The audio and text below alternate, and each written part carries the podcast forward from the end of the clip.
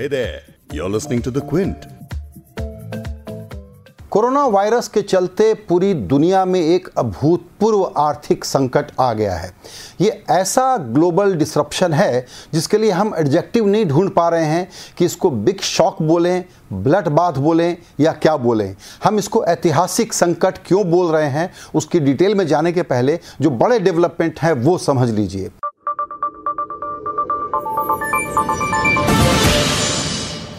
Friday को Saudi Arabia ने तेल के दाम अपनी तरफ़ से अचानक काट के गिरा दिए और 35 परसेंट की गिरावट के बाद क्रूड हो गया करीबन 30 डॉलर के आसपास। बैकग्राउंड यह है कि फ्राइडे को वायरस के कारण जो पूरा सप्लाई चेन डिसरप्शन है, उसमें सब लोगों को दिक्कत थी तो ओपेक के देश रशिया और सऊदी अरब साथ में बैठे कि तेल के दामों का क्या करें।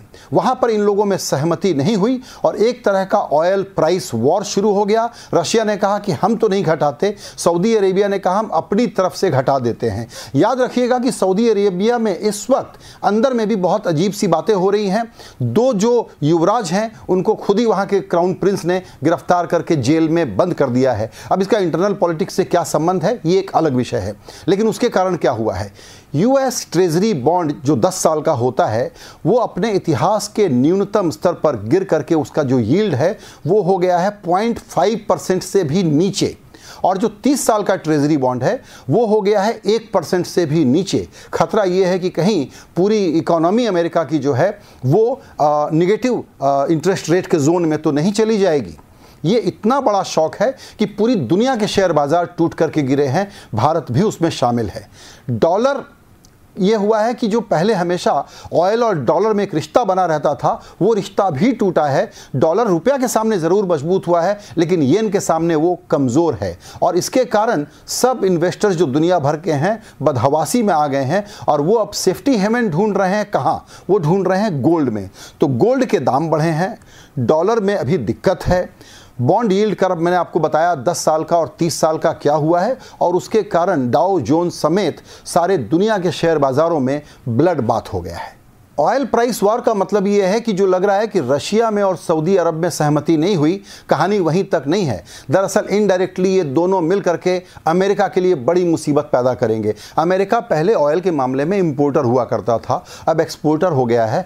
शेल गैस को बड़े पैमाने पर दुनिया के दूसरे देशों को बेचता है। उसके भी दाम गिर करके तीस डॉलर के नीचे चले गए हैं।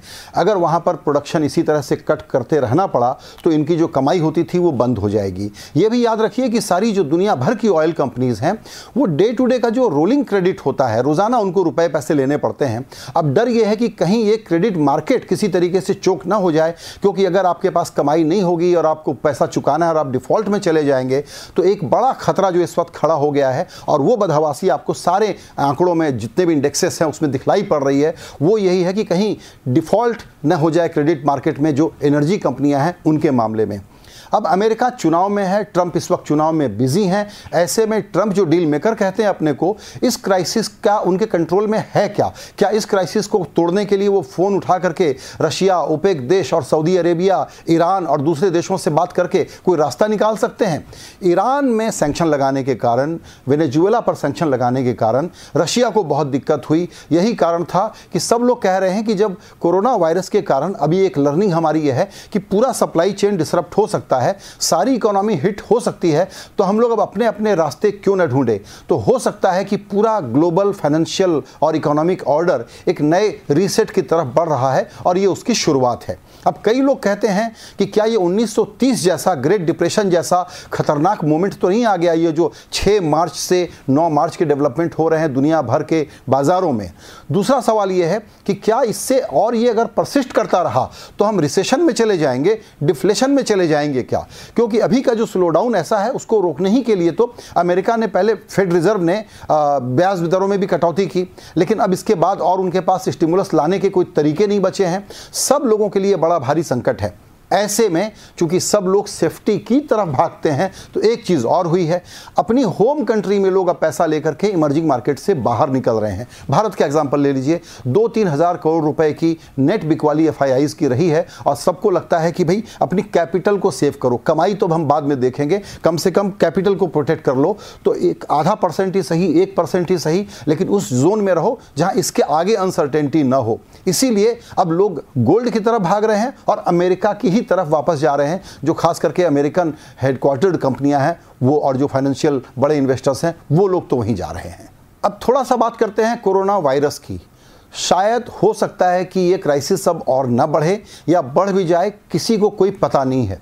यही कारण है कि वो अगर कंटेन भी हो जाए तो जो अब ग्लोबल स्लोडाउन के फियर हैं, वो कम नहीं हो रहे। जिस सप्लाई चेन की हम बात करते हैं, उसको समझने के लिए एक छोटा सा आंकड़ा देख लीजिए। दुनिया भर के जो मेडिकल इक्विपमेंट की सप्लाई है, उसका 90 परसेंट सप्लाई चाइना से है। सारी दुनिया में अभी हेल्थ इमरजेंसी है और लोग जब इक्विपमेंट को ढूँढने के लिए निकले हैं तो वो बाज़ार में चीज़ें अवेलेबल नहीं हैं। एक छोटा सा आ, मास्क हो चाहे रिस्पायरेटर सिस्टम हो चाहे दूसरी कई चीज़ें हों इस तरह का जब डिस्क्रप्शन क्रिएट हुआ है तो सब लोगों को ये समझ में आ गया है कि अब अपने को प्रोटेक्ट करने के लिए और तरीके ढूँढने पड़ेंगे। तो यहाँ पर अब कई देशों के लिए बहुत मुश्किल का वक्त है बहुत देशों के लिए अपॉर्चुनिटी है। भारत में हम सुनते रहते हैं कि ये अपॉर्चुनिटी आ जाएगी वो अपॉर्चुनिटी आ जाएगी। यूएस और चाइना का जब ट्रेड वॉर चला था तो हमने कहा था कि अब हम मैन्युफैक्चरिंग में आ जाएँगे, लेकिन वो वियतनाम और बांग्लादेश उसका ज़्यादा फ़ायदा लेकर के चले गए। इसी तरीके से जब ये सप्लाई चेन की बात चली डिस्रप्शन की तो हमने कहा कि अब ग्लोबल सप्लाई चेन में हमारे प्रवेश करने का मौका आ गया है, लेकिन हम अंदर की जो अभी हमारी पॉलिसी मेकिंग और जो डोमेस्टिक सिचुएशन है, उसमें इस हालत में नहीं है कि इन मौक़ों का कोई फ़ायदा उठा पाए। तो अभी जब ऑयल प्राइस का शॉक आया है तो एक बात आप और सुनेंगे, और वो ये सुनेंगे कि भारत के लिए तो बहुत अच्छा हो गया। ध्यान दीजिएगा, भारत के लिए अच्छा हुआ या भारत सरकार के लिए अच्छा हुआ, ये दो अलग अलग बातें हैं। क्योंकि जब ऑयल प्राइसेस गिर गई हैं और अगर हमने मान लीजिए 50-60 डॉलर पे अपना कॉस्ट कैलकुलेट किया था और उसके कारण एक फ़िज़िकल डेफिसिट का और एक बजटिंग का नंबर हमारे सामने था और अब इसमें इतनी भारी गिरावट जब आएगी तो बचत होगी। लेकिन क्या वो बचत सरकार कंज्यूमर को पास ऑन करेगी? इस सरकार का ट्रैक रिकॉर्ड ऐसा नहीं है, पहले उसने ऐसा नहीं किया है। वो क्या करेगी? उसके पास टैक्स की वसूली ऑलरेडी कम है ग्रोथ का स्लो डाउन चल रहा है।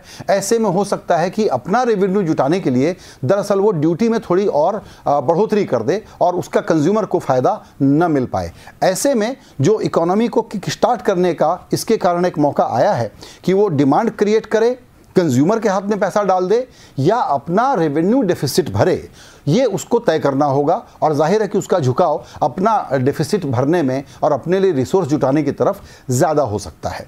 इसका अर्थ ये हुआ कि इनडायरेक्ट तरीके से आप कह सकते हैं कि अगर फ़िज़िकल डेफिसिट में इस गिरावट का फ़ायदा करीबन आधा परसेंट जीडीपी का होता हो और उसके कारण इन्फ्लेशन भी नीचे आता हो तो ये हमारी इकोनॉमी के लिए एक अच्छी खबर हो सकती है। लेकिन उस खबर के एक्सप्लॉयटेशन के लिए हमारा पूरा एक माहौल एक इकोसिस्टम और एक इस मौके का, का शोषण करने की तैयारी कितनी है सबसे बड़ा सवाल वहाँ पर खड़ा होता है। तो एक ओवरऑल पिक्चर देखें तो हुआ यह है कि वायरस की वजह से सप्लाई चेन का डिसरप्शन और डर ऐसा फैला कि अब इटली में बढ़ने के कारण आप अंदाज करें कि वहाँ का जो अमीर इलाका है डेढ़ करोड़ लोग जहाँ रहते हैं पूरे इलाके को लॉकडाउन कर दिया गया है। चाइना में भी ऐसा ही हुआ था। इसका असर सब जगह जिस प्रकार से पड़ रहा है उसके कारण टूरिज़्म ट्रैवल बिज़नेस कॉन्फ्रेंसेस दूसरी इकोनॉमिक एक्टिविटीज़ सब कुछ स्लो डाउन हो गई हैं और इसके भी अगले तीन महीनों तक, चार महीनों तक उसमें सुधार आने की कोई संभावना नहीं दिखती। ऑटोमोबाइल हो फार्मा हो केमिकल हो, ये सारे सेक्टर्स डिस्टर्ब हुए हैं पूरी दुनिया में भी और भारत में भी। ऐसी परिस्थिति में जो ऑयल वॉर चला है प्राइस वॉर चला है, उसकी अब अगली तारीख भी बनती है जून महीने की, जब दोबारा टेबल पर ओपेक देशों की जब अगली शेड्यूल बैठक होगी, वहाँ पर लोग बैठेंगे और तय करेंगे कि किसको कितना ज़ख्म लगा, किसको कितना नुकसान हुआ, किसको कितना फ़ायदा हुआ, या और फ़ायदा उठाने की स्थिति में वो लोग हैं कि नहीं? यानी कि अगले तीन महीने तक ये अनसर्टेनिटी बनी रह सकती है। अब ऐसा क्या डेवलपमेंट हो सकता है जिससे कि ये गिरावट जो है पूरी दुनिया भर की और जो सब देशों को इंक्लूडिंग इंडिया प्रभावित कर रही है? ऐसे ही एक ग्लोबल डिसरप्शन था, फिर मंदी थी ऊपर से वायरस और उसके बाद ये ऑयल शॉक मुझे लगता है कि दरअसल ये इतनी बड़ी घटना है इसका पोटेंशियल है कि और नुकसान बढ़ा सकता है। लेकिन ये पोटेंशियल है, हमको बहुत पेसिमिस्ट अगर ना होना हो तो ये कहना चाहिए कि हो सकता है ये क्राइसिस टल जाए। इस क्राइसिस को जैसा हमने शुरू में भी ज़िक्र किया, हटाने का काम एक जिनके हाथ में है, वो है अमेरिकी एडमिनिस्ट्रेशन लेकिन अभी चुनाव की जो व्यस्तता है, यहाँ पर आकर के अमेरिकन प्रेसिडेंट लेम डक हो जाता है, अब जहाँ पर हम पहुँच गए हैं। और उसके बाद अगर हालात बिगड़ते रहे तो उसके चुनाव को भी एक तरीके से आप कह सकते हैं कि ओपन हो जाएगा। अगर ऑयल प्राइसेस इसी तरीके से अंडर थर्टी डॉलर रही तो। ऐसी परिस्थिति में इस बात के आसार तो बहुत कम है कि अमेरिका इसमें कोई बड़ा रोल प्ले कर पाए, लेकिन सारी दुनिया में जो क्राइसिस जब ऐसी होती है तो कहीं ना कहीं बैठ करके कोऑर्डिनेटेड एक्शन की बात करनी पड़ती है, चीज़ों को सिंक्रोनाइज करने की बात करनी पड़ती है, और हो सकता है कि इसका जो शौक है, देशों को कुछ इस तरीके से इम्पैक्ट करे, क्योंकि इसके पहले ब्रेग्जिट का एक अलग डेवलपमेंट था। यूरोपियन यूनियन की अलग क्राइसिस है। ऐसे में वापस किसी बड़े ग्लोबल टेबल पर आकर के बैठ के बात करनी पड़े, लेकिन अभी सब लोग चूँकि इनवर्ड लुकिंग हैं, अपने प्रोटेक्शनिज्म पर लगे हुए हैं, अपने नेशनलिज्म पर लगे हुए हैं, इसलिए आप इस प्रकार के कोऑर्डिनेटेड ग्लोबल इकोनॉमिक एक्शन की उम्मीद भी थोड़ा सा कम ही रख सकते हैं। ज़्यादा उम्मीद इस बात की नहीं है।